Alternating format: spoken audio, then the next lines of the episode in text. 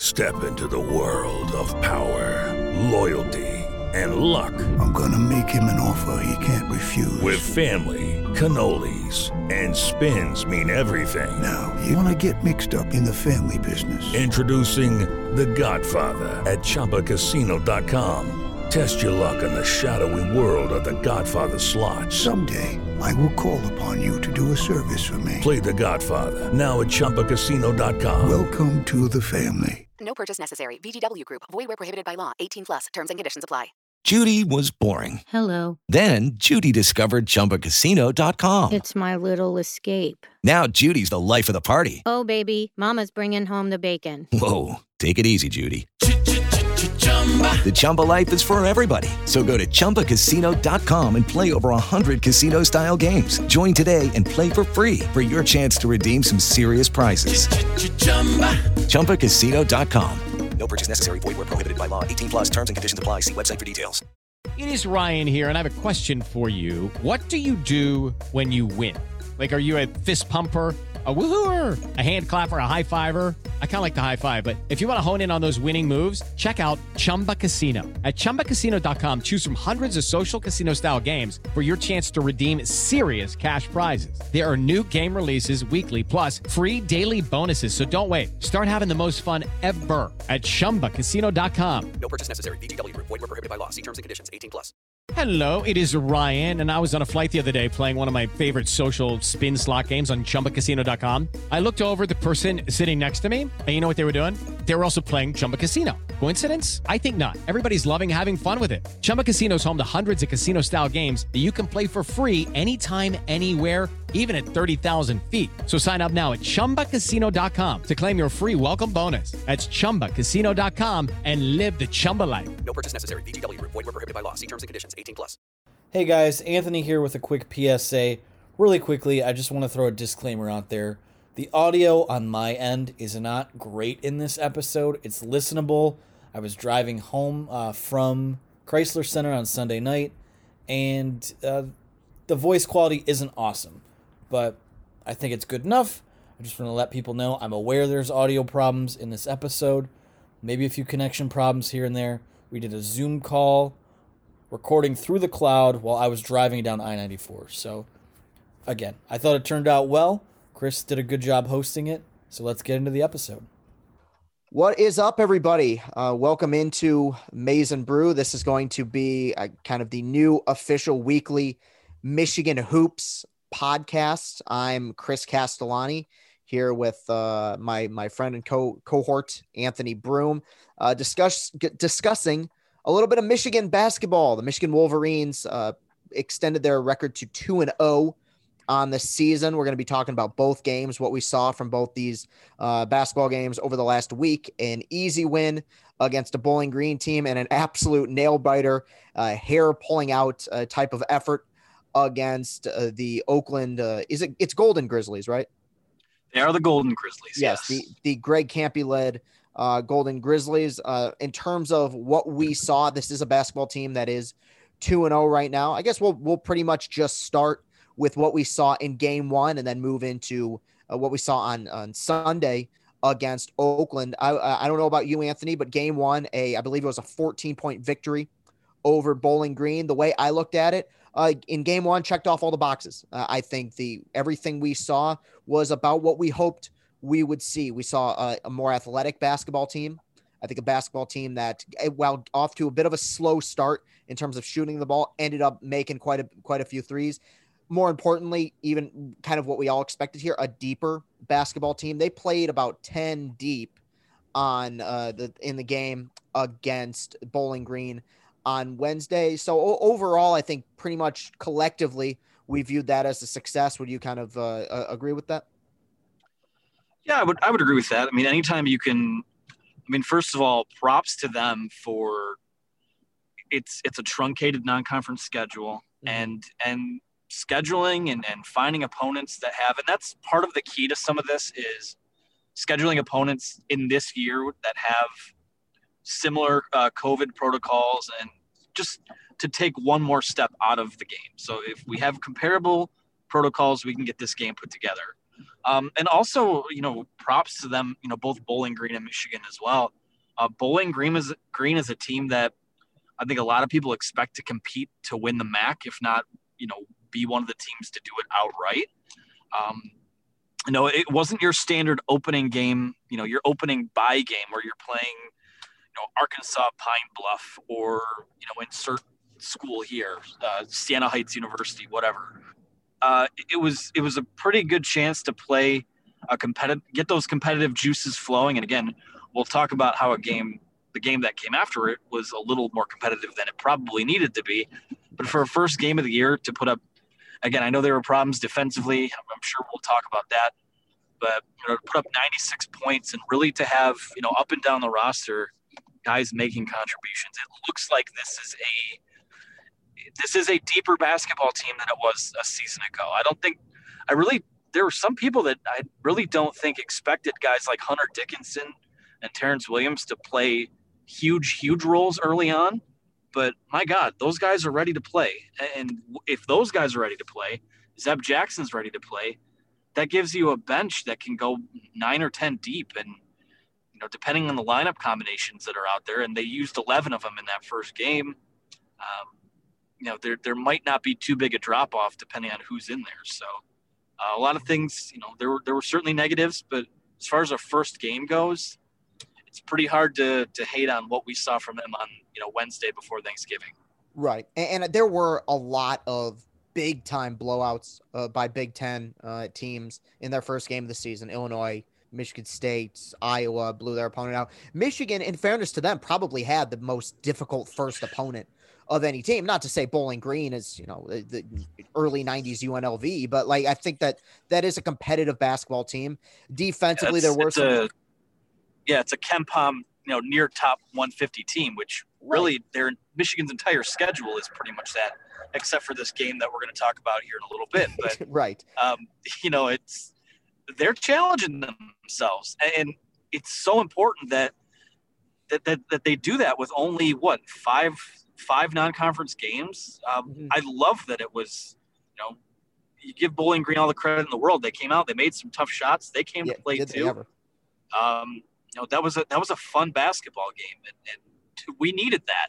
Mm-hmm. And bowling, look, Bowling Green. I'm looking at the numbers now. They're pretty stunning. It is in in fairness to them, and you could put it on was it good offense, was it good defense? I think when a team is shooting 12 for 29 from three, and you have a guy who comes off the bench and is six for 10 from beyond the arc, you know, I think sometimes that is just kind of the the misfortune of college basketball. They were also 18 for 22 from the line for 82 points. But Michigan was with them and exceeded them, you know, lapped them uh, in the second half. I think probably offensively the big the biggest stories uh, and this is probably going to be this way for most of the year are the newcomers how they performed. Hunter Dickinson 11 points, 8 rebounds off the bench, but kind of the two big key contributors in terms of guys who are in their first year at Michigan. Mike Smith in 32 minutes, 16 points, 8 assists. I think that's a that second number is even more important than the first because you're returning you you bring back a point guard, not bring back, but you have a point guard now in Mike Smith who's asked to replace Xavier Simpson. Xavier Simpson uh, became more of a slasher, but was not, you know, God bless the guy. He's one of my favorite players, but not known to be an elite shooter, but was an incredible distributor. And I think having a guy like Mike Smith, who's not only able to score uh, at will against a team like Bowling Green, eight assists, that's a positive sign. But I think the big story collectively, Chaundee Brown in 21 minutes, 19 points, six for eight from the floor, including five for seven from three. I just I think it it shows that this will be a team, even on their worst days, what where this team may be able to win some games and I, even the game we're going to talk about here in a second against Oakland is kind of another example of that is if you they could afford to have guys have three or four bad nights and still be able to win because look they played 10 guys and 9 of them scored including 5 guys in double figures. I think really the only players uh, you know, on scholarship that didn't see any action were Jace Howard and Adrian Nunez. Besides that, everyone played, and out of those 10 guys, nine of them scored. You know, Zeb Jackson playing only three minutes was the only guy who didn't get a bucket. So, yeah, overall, I mean, checked off the boxes. I don't do have anything else to add for that first game, really? Uh, as far as the first game goes, uh, not not really. I, I, like I said, I hit on this a little bit earlier, but uh, I thought the 11 lineup combinations were Um, you know, was certainly pointed to Juwan Howard using that game to kind of find out what he has. Um, Mhm. And I didn't keep quite as you know quite as track quite. Sorry, I can't talk this evening. Um, I didn't keep as much track of that in this game against Oakland that we'll talk about. Mhm. Um, but I think what my takeaway really from both of these uh, these games is that to me this basketball team, which we, we didn't talk about who they started, they started Mike Smith, Eli Brooks, Yeah. Franz, Isaiah Livers, and Austin Davis. Mhm. Uh, what I've learned so far about this team, and it was probably more on display in that first game because Chaundee Brown didn't have an awesome night against Oakland, but this team is at its best when Mike Smith, Chaundee Brown, and Hunter Dickinson are on the floor, which it's kind of crazy to think that guys that weren't even on campus, you know, three, four, five months ago might be the three players that determine what your ceiling is, Yeah. um, especially considering, you know, how experienced of a team they have coming back. But, you know, as far as the opener goes, defensively, um, I don't know if the ingredients are there for this to be a great defensive team.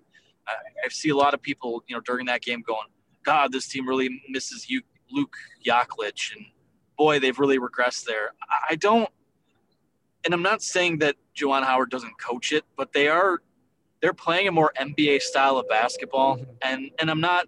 That's not to say that they're disregarding defense, but I just don't think that perhaps being, you know, one of the four or five best defensive teams in the country is what their MO is going to be, like it was maybe a couple years ago. So Yeah. I'm not too concerned about that. Um, you know, when the shots don't fall, obviously that's a little bit more of a concern. Um, but they fell in that first game, and like I said, 96 points. That's that's good against any team you play. Um, you know, whether it's top 10, top 150, top whatever. Uh, that was impressive, and um, I think it was it was really exciting to see the first game out of the chute. Yeah, absolutely. And, and before we, we transition into the that second game here, I do want to say, you know, you bring up the defense, and a lot of people are going to be talking about that.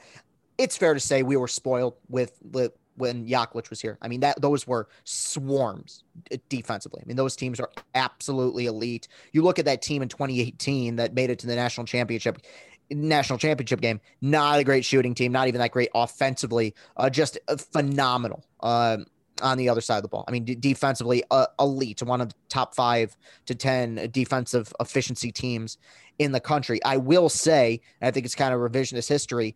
People say they missed Yaklich. Well, last year, this team was pretty average defensively. In fact, there were several games, and you hate to put it all on one guy, but, you know, Juwan was pretty insistent on having Teske guard Oturu and Luka Garza and the the what was it, Williams from Purdue down low, and these guys went for 35, 40 points. I think given the size of Chaundee Brown, of Hunter Dickinson, I do think this will be a basketball team that maybe not great, but will be improved defensively in 2020 slash 2021. Now, before we go on to game number two, an overtime win against Oakland, Anthony, you want to talk about home field apparel, please?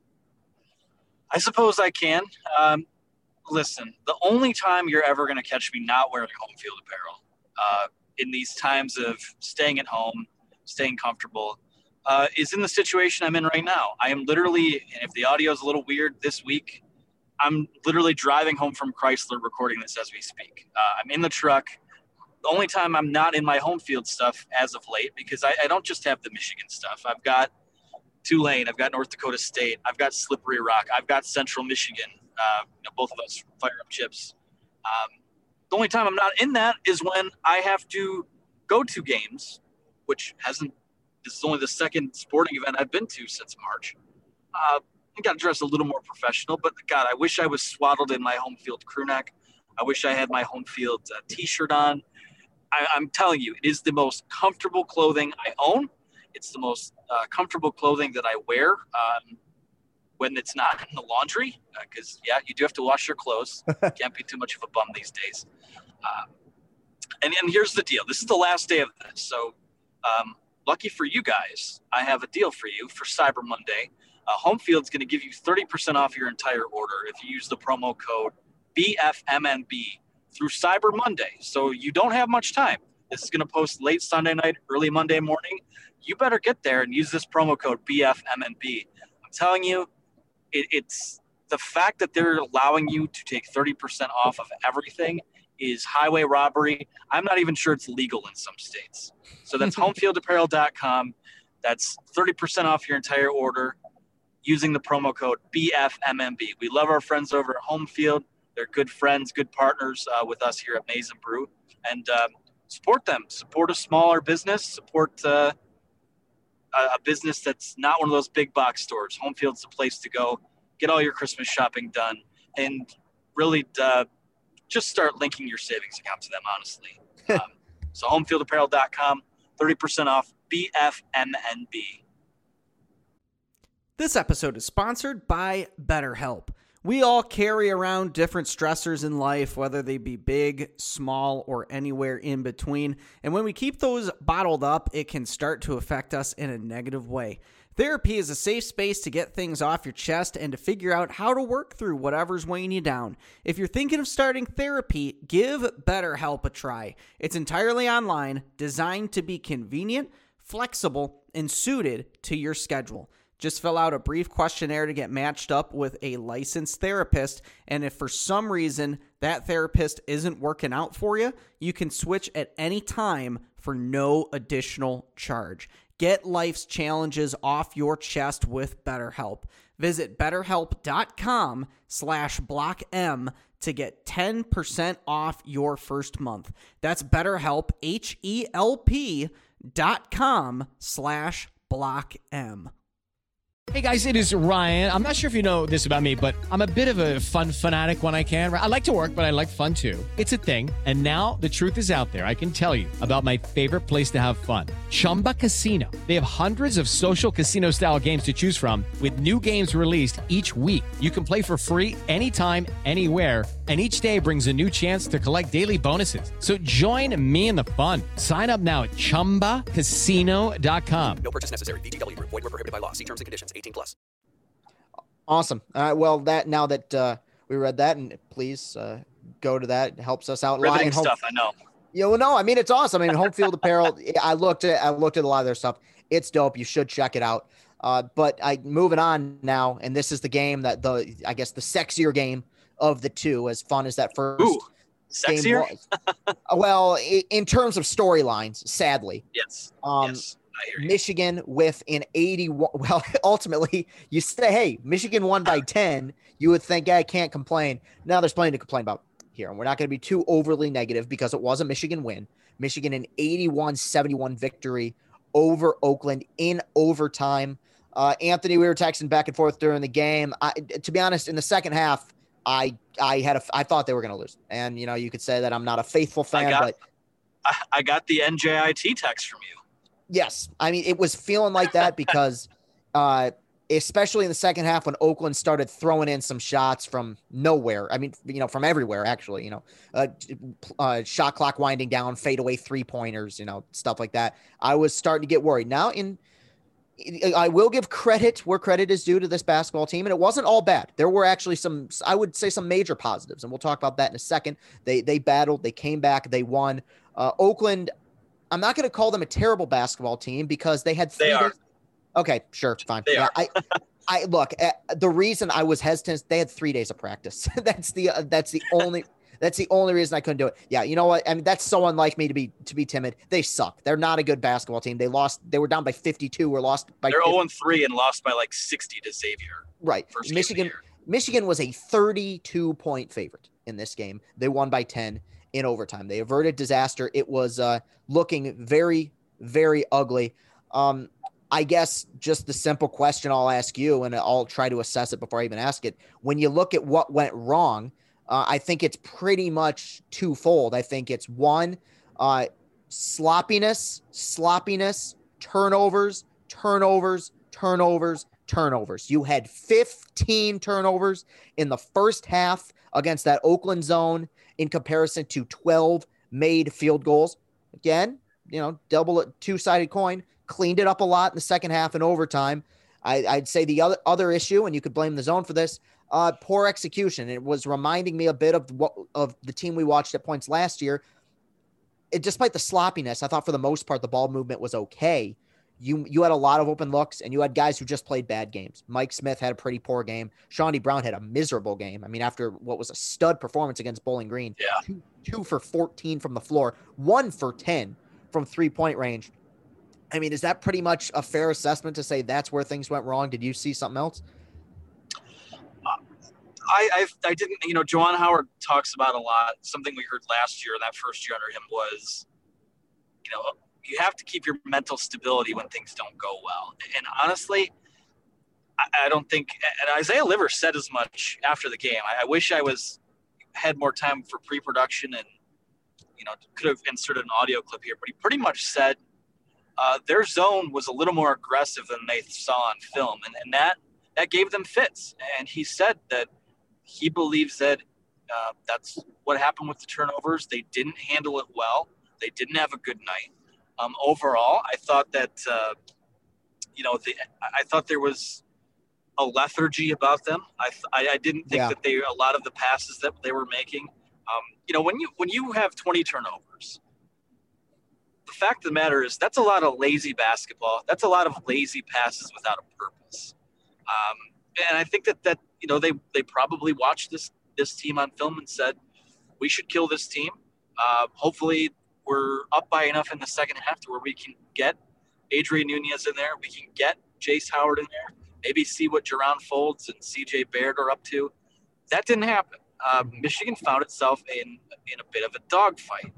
Um, now the point was made after the game, and, and Chaundee Brown didn't have a good game. Uh, you know, water water found its level there. Uh, he, he historically is not a great three point shooter. Um, probably close to average, if you know, a little bit below average. But he was blistering the other night. Today or Sunday, he wasn't that good. Uh, in fact, he was quite bad, and he was hoisting shots that he probably shouldn't have.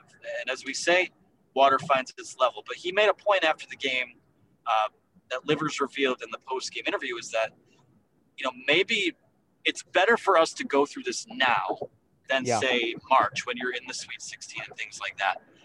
And I, you know, again, despite, and this is where maybe we differ on this game, despite how close it was, I mean, they went to overtime. I never felt like Michigan was really in danger of losing. I felt like a switch would get flipped eventually. And, Hmm. you know, to their credit, they didn't play great in the second half, um, but they did only turn the ball over five times. And I think that's, it's nice to see that it didn't snowball because, again, somewhere John Beilein was probably, if he was watching this game, it probably wasn't good on his recently repaired heart because Yes, exactly. that's not the type of basketball that they played under him. And, you know, he brought in and coached a lot of these guys. So, Mhm.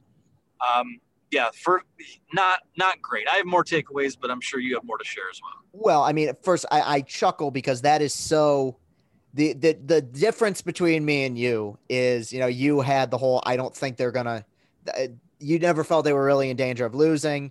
Um, the game you texted me and said it reminded you of was the 2016 game against Central Michigan. I remember that game. Um, it was the 2017 season, but I believe it was in December of 2016, a game that they uh, came back and ultimately won. You know, when it's two nothing, I think the sky is falling. So you know, just I I, I get what I get what you're saying, and I guess if I had if I had a slightly more level head, I probably would have felt uh, the way you Knowing did. knowing the content choices that you make, um, or you have made in terms of teams you follow and teams you react to, it's not an unfounded thing to feel.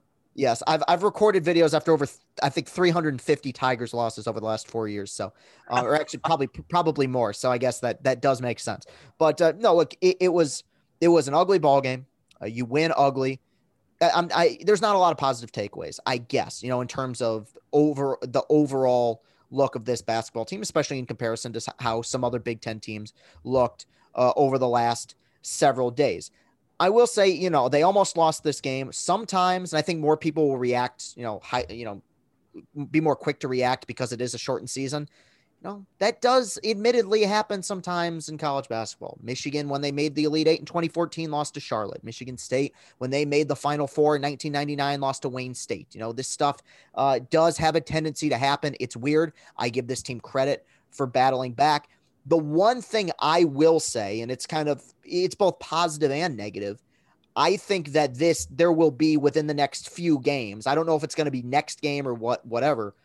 There's going to be some sort of shakeup in terms of the starting lineup that Juwan throws out there. Hunter Dickinson is a grown man.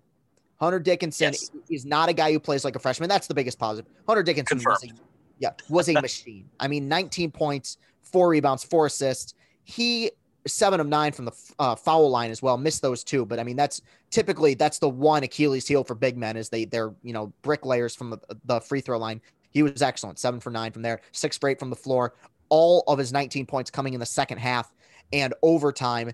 He looks to me at seven foot two. And when you look at, I, I think the styles are very comparable. And maybe I'm not the first one to make this comparison, but when you look at his vision, his passing capabilities, because he made, he threw some dimes to livers for some outside shots. Some went in, some didn't. He looks to me like the player that Mitch McGary was probably gonna be if he didn't get injured and get busted for weed. And I, I, I love Mitch McGary. He's, you know, one of my favorite, you know, he was part of like one of the group, my favorite teams ever, you know, in those five games. But let's be honest, outside of those five games he played leading up to the national championship against Louisville, he never quite reached the potential we thought he could reach. Hunter Hunter, Hunter Dickinson uh, played won them that game on uh, Saturday or on Sunday, and you in comparison to Austin Davis, who played 13 minutes, had six points and two rebounds.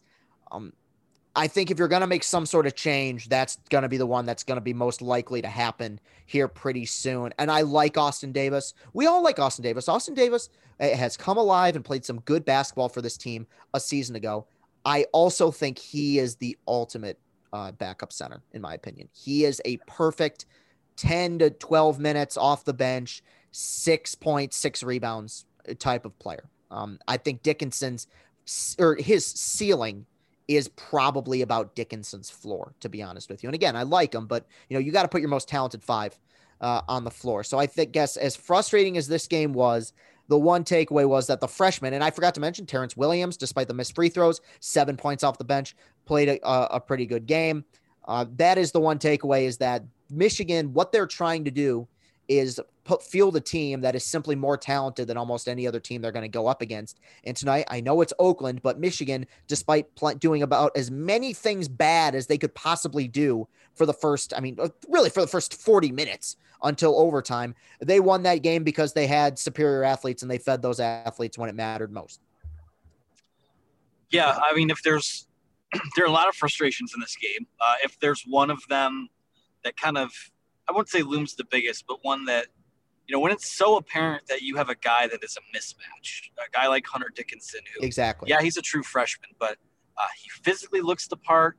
He is seven foot two. I don't think Oakland has a guy above six nine or six ten on their roster. They had no answer for him.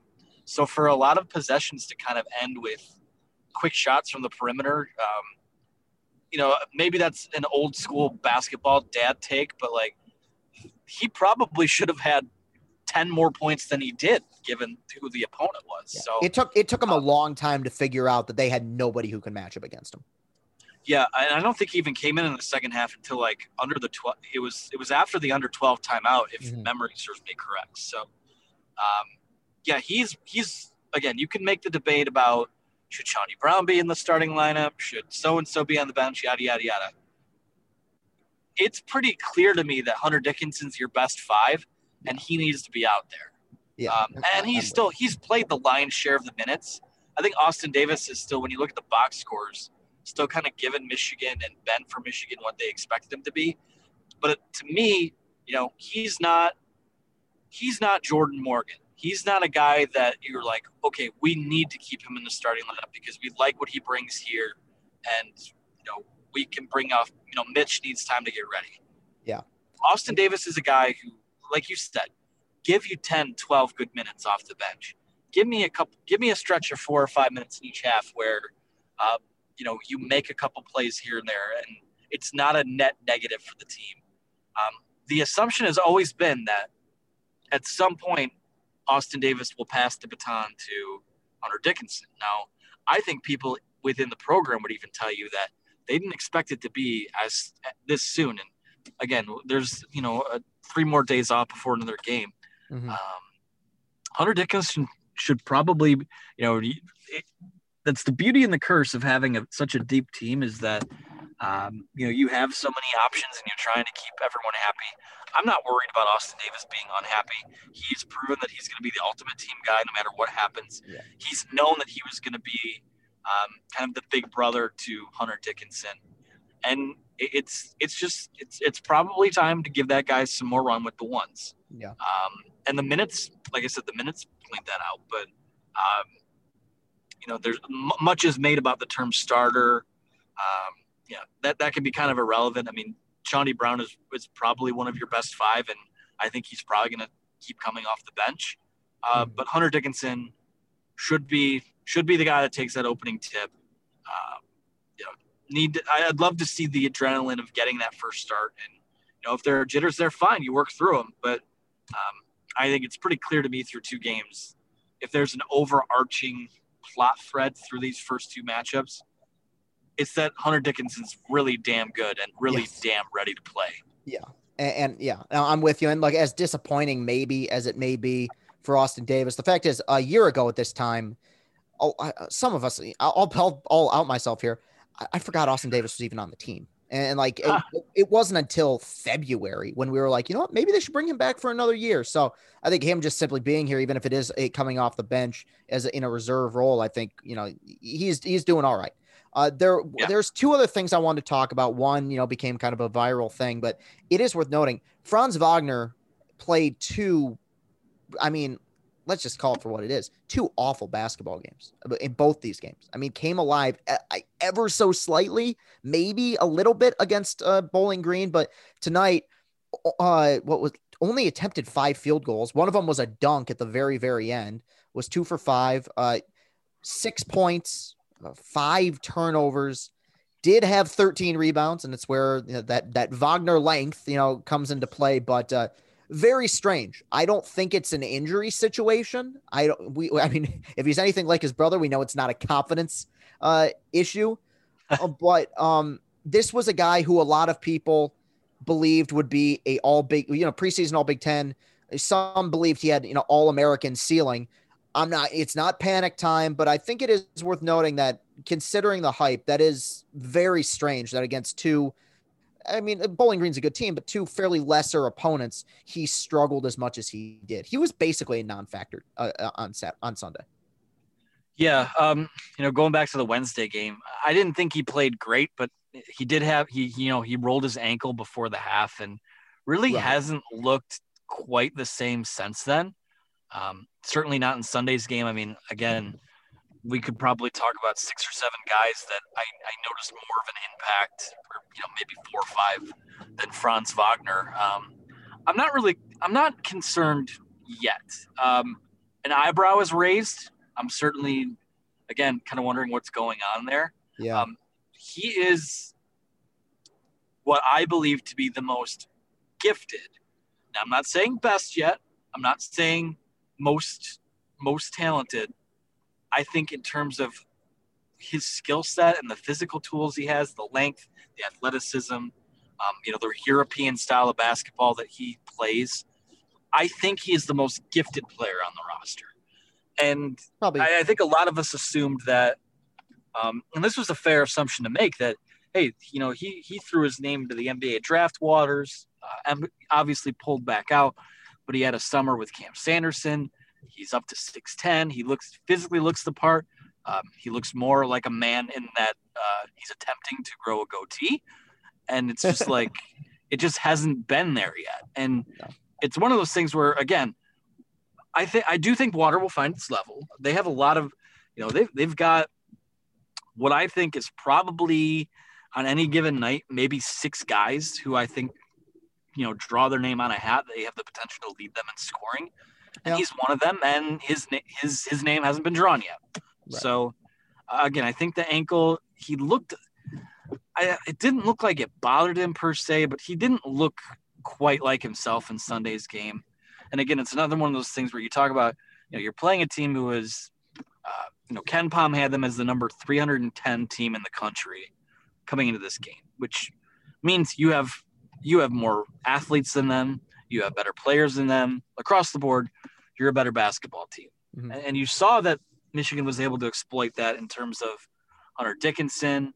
Um, Isaiah Livers, very, I mean, maybe not quite in terms of his demeanor and some of the other things we're about to talk about, but um, of all these takeaways we've had, Isaiah Livers has put together two very, very good basketball He's, he's been awesome. Yeah. Yeah. I And, mean, and, yeah. You know, this this point last year, he needed to do that. Mhm. And now it's like he can put up 17 and eight rebounds. And we're talking about three other guys that stood out on the night. So I think it speaks to also, um, it speaks to that improved depth and, and that, you know, improved firepower that they have. So again, uh, you know, in terms of Franz, I'm not worried yet. Um, but maybe he's just not quite as, you know, as much of a finished product as maybe a lot of people were hoping he would be coming into the year. There's still some things to work on there. Yeah, I, I, I. Just even with the hype, I still came into the season under the belief Isaiah Livers was probably going to be this team's leading scorer, and uh, so far that's that's held true. Um, the last thing we got to talk about, and this became a thing online. Um, there was a, a, a heated exchange uh, i- i- during the huddle or in the huddle in the first half between Juwan and Isaiah Livers. Unfortunately, and this is where uh, I might have to message John Boy on Twitter to see if we can get a uh, lip reading uh, about this. Obviously, Juwan, Juwan was wearing a mask and you could only see the back of his head, but uh, there was clearly some frust, a lot of frustration. You saw Juwan slam a clipboard down on the ground. It was clear he said something to it specifically aimed at Isaiah Livers uh, that he took exception to. They started barking back and forth. Uh, Livers kind of got in his face and it had to be held back. I mean, it never would have gone to fisticuffs or anything like that, but there was clearly a lot of frustration. Um, This was, it this was not Pat Chambers hitting a kid. no, exactly, Oh, exactly right. And the the thing right away, um, on on my glorious uh, Twitter feed, that the one thing that everyone compared it to is two years ago when uh, you know Tom Izzo completely got you know just tried to tried to chew uh, Aaron Henry's face off in the NCAA tournament. Um, and after that happened, you saw a lot of people saying he should be fired. This is abuse. Uh, all of that was nonsense. And anyone you know who's relatively sane, uh, which is the camp I would put myself in, relative sanity, um, thought that was insane. Um, you you look at this. Look, I, I I'm okay. It's okay to me. Uh, they uh, after the game, they both said it's whatever. They I I like both these guys a lot. There is Isaiah Liver's been here for four years. Ain't, I ain't heard a damn thing negative about him that's been said ever. Uh, Juwan's been here for uh, two years. Uh, every assistant coach and every uh, one of his friends and former players and current players has raved about his character. I mean, even if you think that, you know, have questions about him, you know, from an X's and O's standpoint, everyone has said this is a family man. He's a great guy, uh, high character individual. They were pissed. They were playing Oakland and losing in the first half. They turned the ball over four straight possessions. They were angry. Basketball is a stressful game. These are human beings. I understand why it's a story, but outside of this 24 hour news cycle that it's going to go through, I don't see it uh, evolving into anything else. I, I think it was it was a heat of the moment thing, a frustrating game, like you said, Anthony. Yeah, they expect they thought they were going to blow Oakland out. Of course they did, and um, they were in a dogfight with them. They got punched in the mouth. And ultimately, I think it was probably, you know, it, it took them a while, but I think that probably lit a bit of a spark uh, under their ass, and they, they ended up winning the ball game. So to me, you know, I, I'm not, I don't think there's really uh, any any trouble in paradise, to be honest with you. Well, it was it was a non-issue the minute they took the floor in the second half because Isaiah Livers was the guy that led the team onto the floor when they sprinted out of the locker room. Uh, Mhm. It was done. It was over there. Um, listen, I think you kind of hit on it. Michigan. I mean, we talked about the scheduling and how they tried to piecemeal this together with teams that had comparable protocols to what they were doing COVID wise. But let's be frank here. They scheduled this game because it was their best shot at, at scheduling a game where they were going to be able to beat someone's ass and put some stuff on film. Uh, they didn't do that. And I think the team knew that too. And, and there were some frustrations there. Um, we're talking about, you know, going back to the mental stability thing.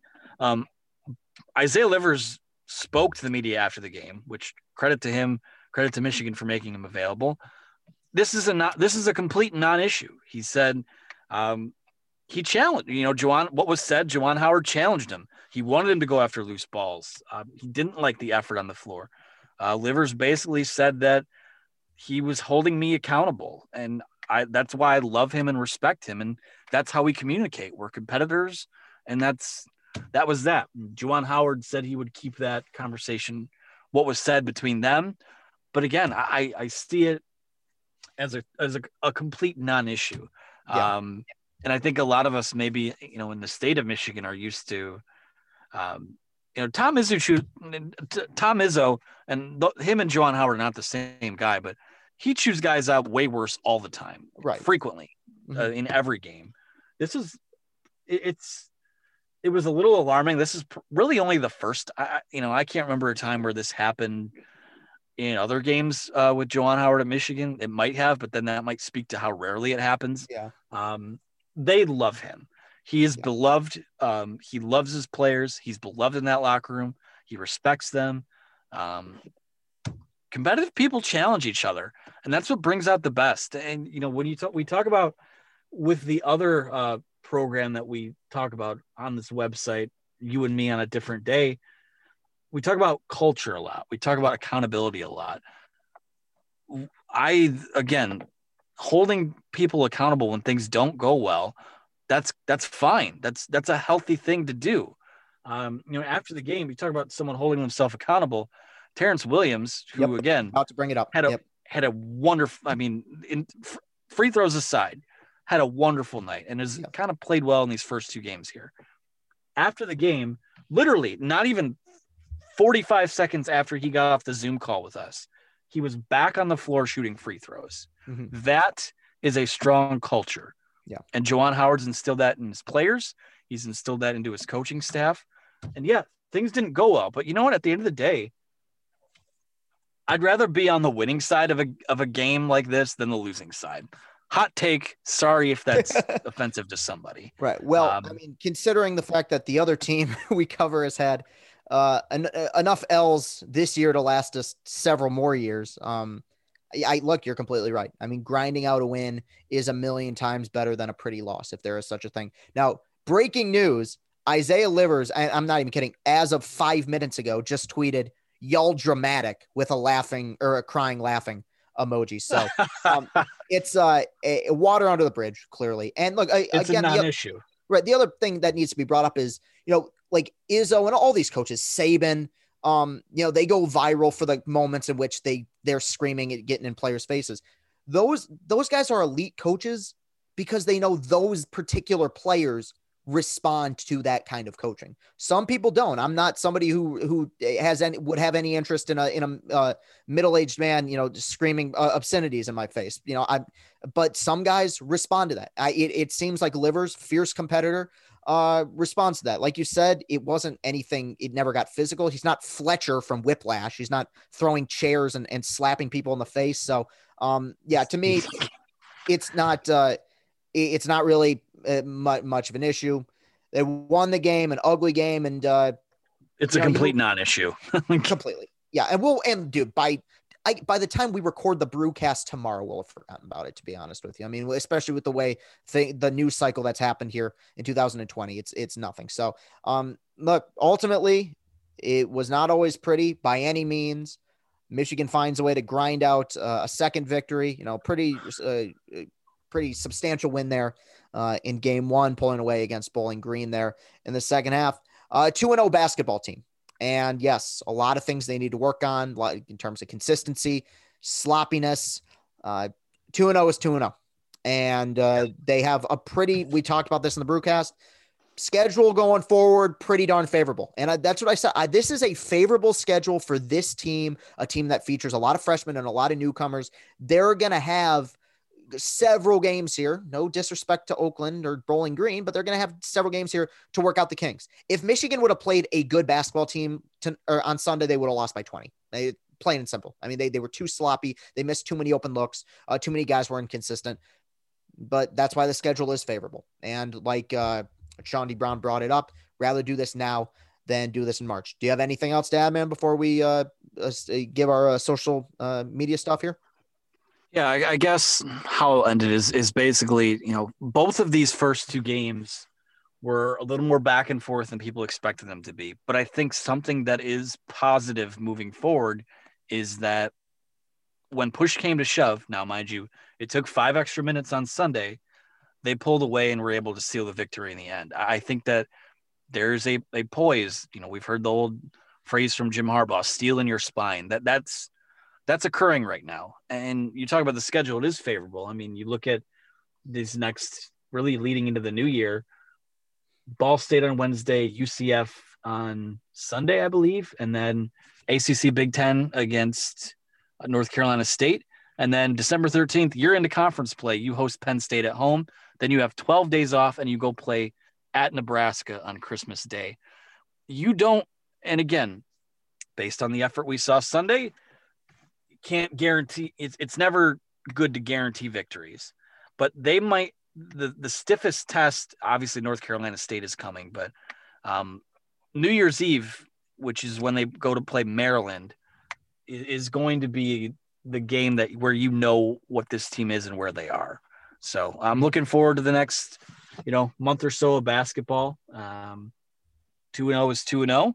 Oh. Uh, we'll see what happens in the rankings this week, but uh, you know, again, and and real quick, uh, shout out, put you in the captain's chair today. Uh, we've done we've done basketball centric shows before, but we've never done a basketball purely basketball podcast, and we're going to be doing that um, every Sunday, every Sunday night into Monday, because Monday's Monday's an off day in the Big Ten. So we uh, it's kind of a natural stopping point, time to sit back, relax, breathe, reflect on what we saw. So um, be me, Chris, maybe a rotating cast of people. Maybe some days one of us aren't here, whatever. But we are planning on doing this every uh, Sunday night into Monday morning. So uh, you can look forward to that throughout the year.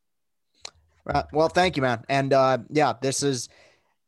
I, I've been looking forward to this season. I've been looking forward to chat hoops, and I think with the way things have, with the way the schedules are arranged in uh 2020, given the pandemic, I I personally was wondering, you know, how we're going to fit everything in, and I think this is a this is a wonderful opportunity. Um, and I, I, I look forward to seeing where this thing goes. So that will do it, uh, most likely for today's uh, podcast. Anthony, where can we find you on Twitter, buddy? I mean, on Twitter at Anthony T. Broome. Find the website uh, on Twitter at Maize and Brew. Um, we're wherever you get your shows and podcasts Apple, Google, Spotify, Stitcher. We're on all the socials. We're we're everywhere. So um, if there's somewhere you connect with people, connect with Michigan fans, we're there. And if there's a way we can grow, let us know.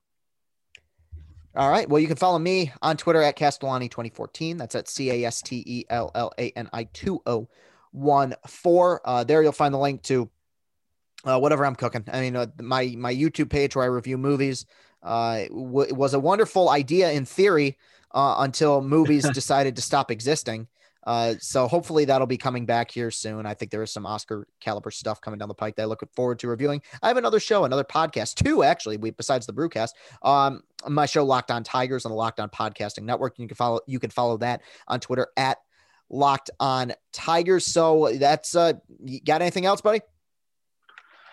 Uh, well, this was fun. Um, I look forward to this a lot more than the show that we'll do the next time we speak. So right, and that is um, that is not a reflection on uh, who we record with or what we say. It's simply the uh, the subject matter that has really brought yeah. us down here in uh, in 2020, and I I understand that completely. But uh, I again, honestly, a 10 point ugly, near disastrous loss to Oakland is a hell of a lot more fun and exciting than all, pretty much anything we've talked about on the brewcast yeah. in about two this, months. Yeah, this is a nice little, um, a nice little, the nice little chewy goodness in the middle of a misery sandwich. So. Yeah, that's a perfect way to put it. So that will do it uh, officially for uh, today's show. Everybody, thank you very much for listening. For Anthony Broome, I'm Chris Castellani. We will see you later.